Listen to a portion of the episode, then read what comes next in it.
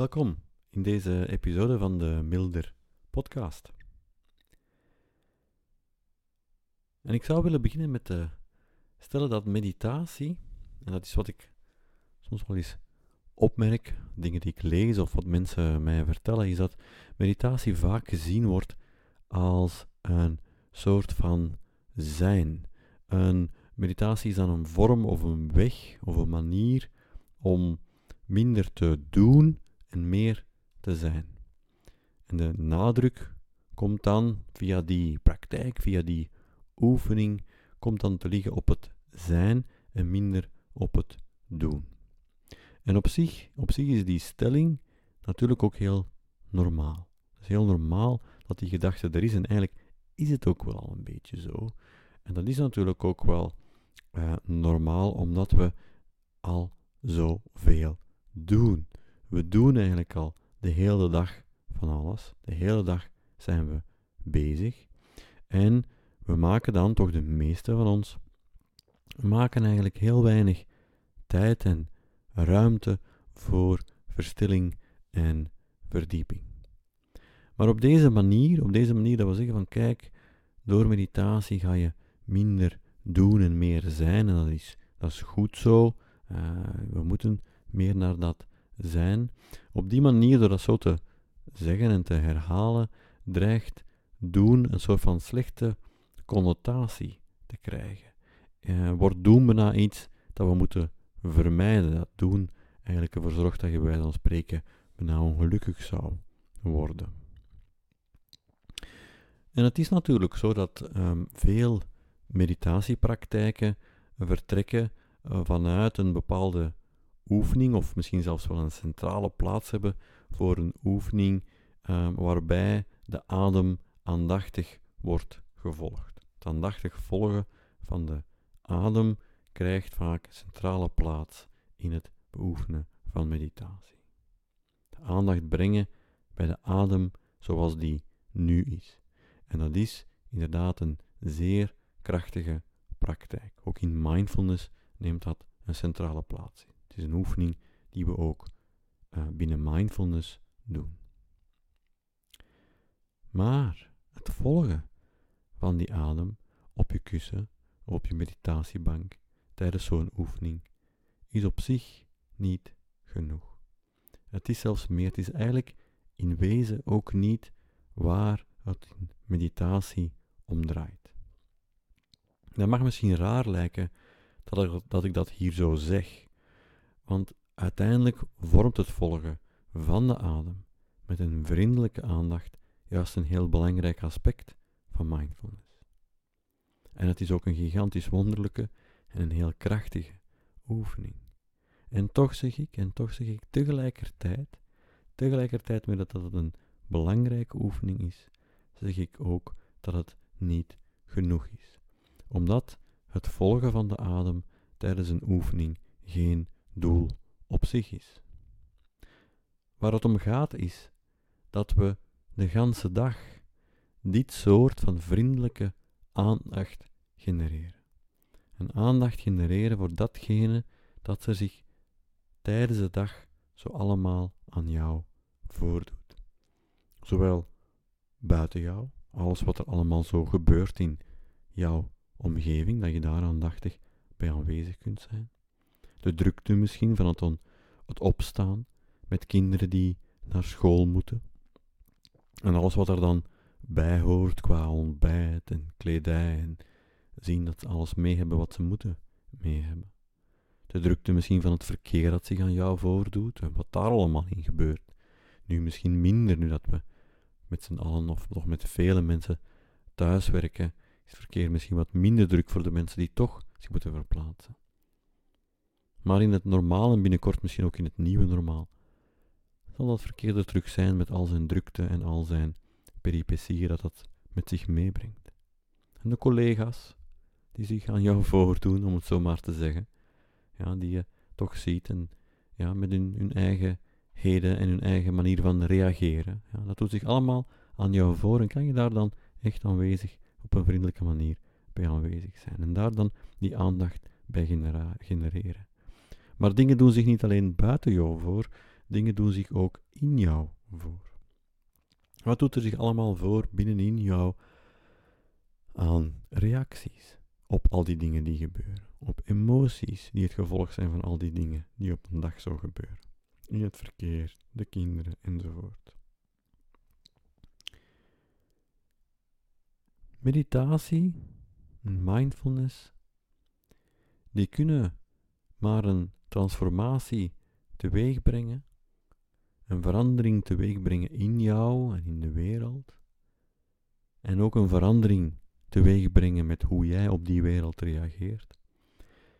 In de mate dat we eigenlijk die vorm van vriendelijke aandacht die we dan oefenen bij het volgen van de adem, ook zoveel als mogelijk kunnen genereren tijdens de dag, in het dagdagelijkse doen en laten.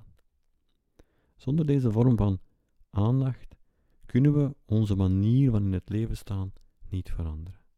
Als we niet opmerken wat er gaande is, hier en nu, rondom mij en in mij aan reacties, kunnen we niet veranderen hoe we ermee willen omgaan.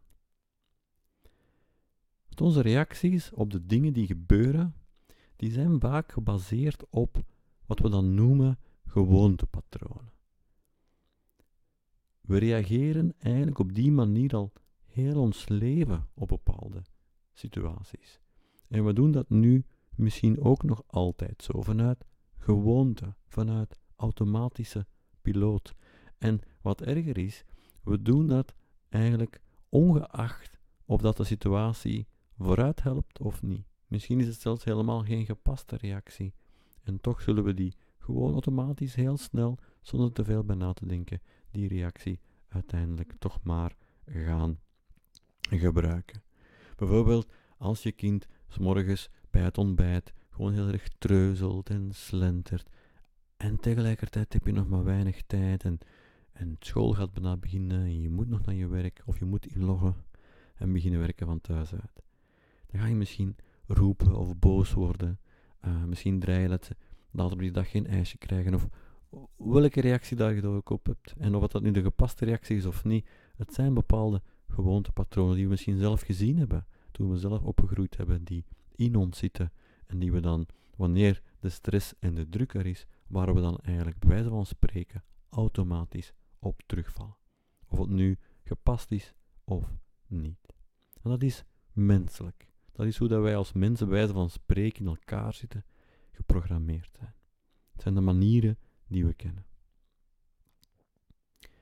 Maar net zoals planten en bloemen gevoelig zijn voor het zonlicht, zo zijn deze gewoontepatronen en onze reacties daarop gebaseerd zijn heel erg gevoelig voor mindfulness, heel erg gevoelig voor vriendelijke aandacht. Planten en bloemen die bloeien open in het zonlicht. En wanneer wij gewoontepatronen kunnen opmerken, dan veranderen ze misschien ook al. Dan verliezen ze misschien al wat aan kracht. En dat betekent dan, wanneer zij aan kracht verliezen, dat wij misschien ook wel op een andere, meer bewuste manier met een bepaalde situatie kunnen omgaan. Als we lang in de file hebben gestaan 's morgens, misschien terug in het nieuwe normaal en dat een heel kwaad om zijn wanneer we op het werk toekomen, dan kunnen we misschien later op de dag tijdens een meeting nog opmerken dat we die kwaadheid eigenlijk nog hebben, dat die irritatie nog in ons zit. Wanneer we dat opmerken, kunnen we beslissen om die niet de ganse dag mee te nemen.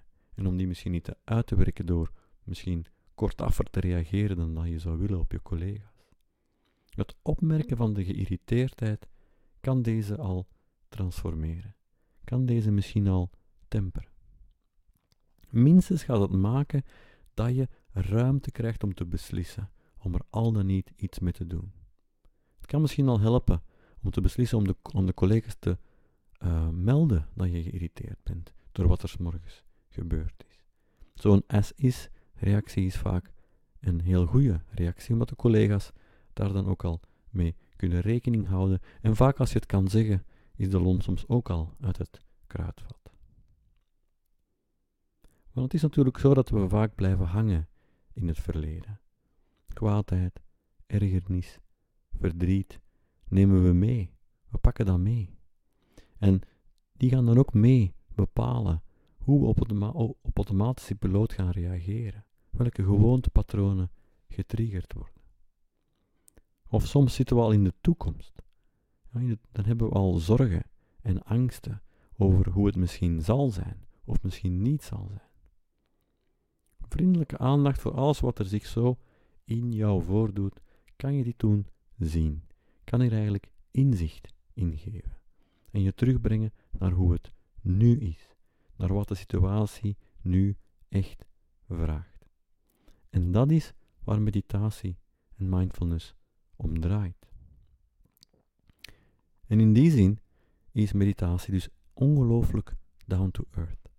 Het is de voortdurende uitnodiging om de wereld te zien zoals die nu is. In die zin is het dus het tegendeel van zweverig zijn. We gaan de situatie niet verbloemen, we gaan de situatie ook niet erger maken. En op die manier kan je diep contact maken met het leven. En we kunnen natuurlijk niet altijd aandacht hebben voor alles wat zich aan ons voordoet. Maar we kunnen wel bewust kiezen waar we met onze aandacht willen zijn. Wanneer we met onze volle aandacht aanwezig zijn in een meeting en echt luisteren naar wat er gezegd wordt, dan verandert misschien de kwaliteit van dat gesprek. Als we met een echte vriendelijke en open aandacht kunnen aanwezig blijven bij een moeilijk gesprek, met bijvoorbeeld een collega die privé in een moeilijke situatie zit, dan kan het misschien ook wel zo zijn dat die collega zich echt begrepen, gehoord en gezien voelt. En het spreekt voor zich dat dit een grote invloed kan hebben op hoe die collega zich op de werkvloer voelt. En dat het ook een invloed kan hebben op hoe jij je voelt over je werkdag, hoe dat je die dag hebt aangepakt en wat je voor de ander hebt kunnen betekenen. En hetzelfde geldt natuurlijk in je privéleven. Kan je daar ook echt aanwezig zijn en blijven bij je partner en bij de emoties die er bij haar of hem zijn en die er in jou zijn? Kan je daarbij aanwezig zijn, ook als het moeilijk is? En dat zal natuurlijk niet altijd lukken, verre van zelfs. Daarom zijn we ook mensen. Thich Nhat Hanh, de Vietnamese zenmeester, noemt ons vaak part-time boeddha's. Soms kunnen we vriendelijk en met aandacht aanwezig zijn. En soms verliezen we ons in onze emoties en gedachten. En reageren we op automatische piloot. For better or for worse. Maar het staat echt wel buiten kijf. Dat telkens als je erin slaagt om in een situatie vriendelijke en open aandacht te brengen. Dat dit de situatie verandert. Beter maakt.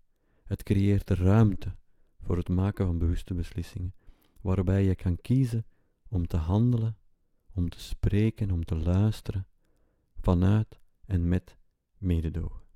En dat is al heel wat. Pas op, dat wil niet zeggen dat je reactie altijd de juiste zal zijn. Daarvoor is de wereld te complex en daarom is ons menselijk beoordelingsvermogen schiet soms ook daarin veel vaak tekort. Maar de kans wordt wel groter dat je misschien de juiste beslissing neemt, het juiste doet, als je er met je aandacht bij bent. En die kans is groter dat je het juiste doet als je er met je aandacht bij bent, dan wanneer je functioneert op puur automatische piloot. Meditatie gaat dus finaal niet om niet doen, maar wel om bewust doen, vanuit een vriendelijke aandacht, vanuit mededogen.